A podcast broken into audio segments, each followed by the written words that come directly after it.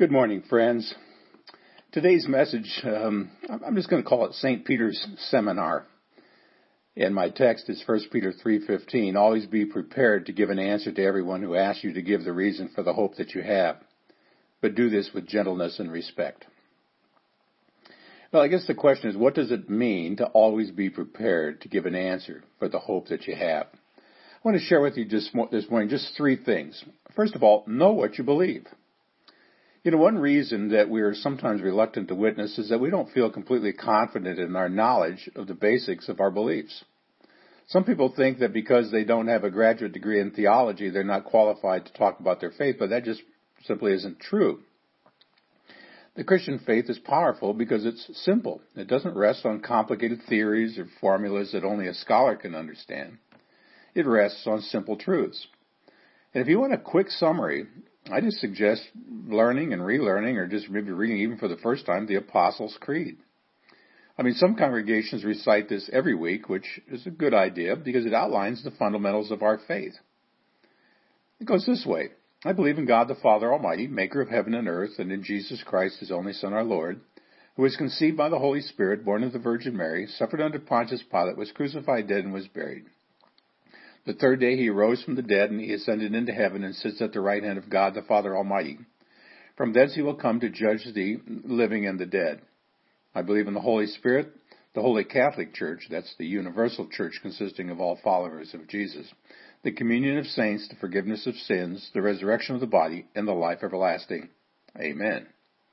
Now this creed covers the most basic aspects of our faith. We believe in the Trinity. We believe in the fact that Jesus is God and not just a good moral teacher. We believe in the virgin birth, the literal resurrection, and the second coming of Christ. We also believe in the need for salvation from sin, and we believe in eternal life. So those are kind of the nuts and bolts, or the basics. Now, the Apostles' Creed doesn't say anything about what we believe about the Word of God, because it was written before the New Testament had come into being, but covers just about everything else. It's a good idea to learn the Apostles' Creed, and for that fact, the Nicene Creed, which was written about 200 years later, and to kind of systematically study each precept a little further. Now, certainly it's the responsibility of the leadership of your church to teach the basics of the Christian faith. But it's also the responsibility of you, the believer, to go the second mile and learn more about the Christian faith on your own. Now, many people are afraid that if they get into a witnessing situation, they may be asked a question that they don't know how to answer. Now, I've been doing this for many years, and I still get asked questions that, well, I really don't have the answer right on my fingertips because there, there are a lot of questions from which there are really no easy answers. For example, I've been asked from time to time, why is there so much suffering in the world? I mean, if God loves us, why does He let those little children starve to death? Well, friends, philosophers and theologians have struggled with this question for centuries and volumes have been written on this subject. There is not an easy answer. You can't resolve the problem of pain in a 30 second soundbite. Neither can you memorize a pat answer that will placate those who ask this question. But we can tell them what we do know, and that's that God is good and merciful. He doesn't cause human suffering. He came into the world to put an end to it. He offers comfort to those who are in pain, and more importantly, He challenges us to reach out to the suffering and do what we can to help. Now, I don't have the answer for why people suffer, but I do have this answer. We are to get involved. And the first part of being prepared to be involved or to share your faith with others is to build a foundation of knowledge about what you believe. Does this mean you should wait until you know it all before you talk to someone else? Nah, no, absolutely not. But it does mean that the more you know about what you believe, the more effective you will be in witnessing. So make an effort to know what you believe. Second, know your testimony. I mean, some of the best advice I got as a, you know, as I got into this, you know, the Christian business, if you will, as a teacher and as a pastor, was to develop my testimony. I never thought about that.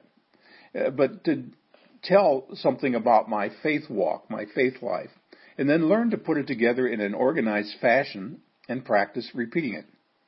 And it wasn't that I memorized it word for word, but I put enough thought into it to be able to define the most noteworthy events of my journey so that I could share my story with others. And by the way, you all got testimonies, and you all got several testimonies. Now, a few weeks ago, for example, I attended a meeting where a man gave his testimony. He spoke for 40 minutes. 35 minutes were all about the sins he committed, and then he found his way to a church, and what happened next was a little unclear, but somehow he became religious and stopped committing all those bad sins. Now, if I wasn't already a Christ follower, I wouldn't have known what really happened in his life. So there's a better way to share your testimony. It doesn't have to be 40 minutes. In fact, if you're talking to someone one on one, I'd say that 90 seconds, that's right, 90 seconds is as long as it should take. Three minutes at the absolute most. Your testimony really should consist of only three things. What events caused you to seek that relationship with God? Second, how did you come into this personal relationship with Jesus? And third, what's happened since? In other words, what difference has knowing Jesus made in your life?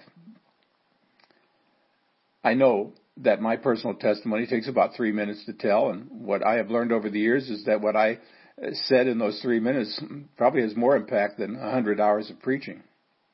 Your most powerful tool in sharing your faith with others is your personal testimony. What Jesus has done in your life. I mean, witnessing isn't about preaching to people. It's about telling your story. And your story, whether you realize it or not, is powerful. It's worth taking the time to learn how to share it with other people. In the Gospel of John, there's a story of Jesus healing a blind man. And the Pharisees immediately tried to discredit Jesus and confronted the man, and they said, This Jesus is a sinner. And the man gave a classic response. It's in John 9:25. Whether he is a sinner or not, I do not know, one thing I do know, I was blind, but now I see. Now, this man could not cite chapter and verse to support the argument that Jesus was the promised Messiah.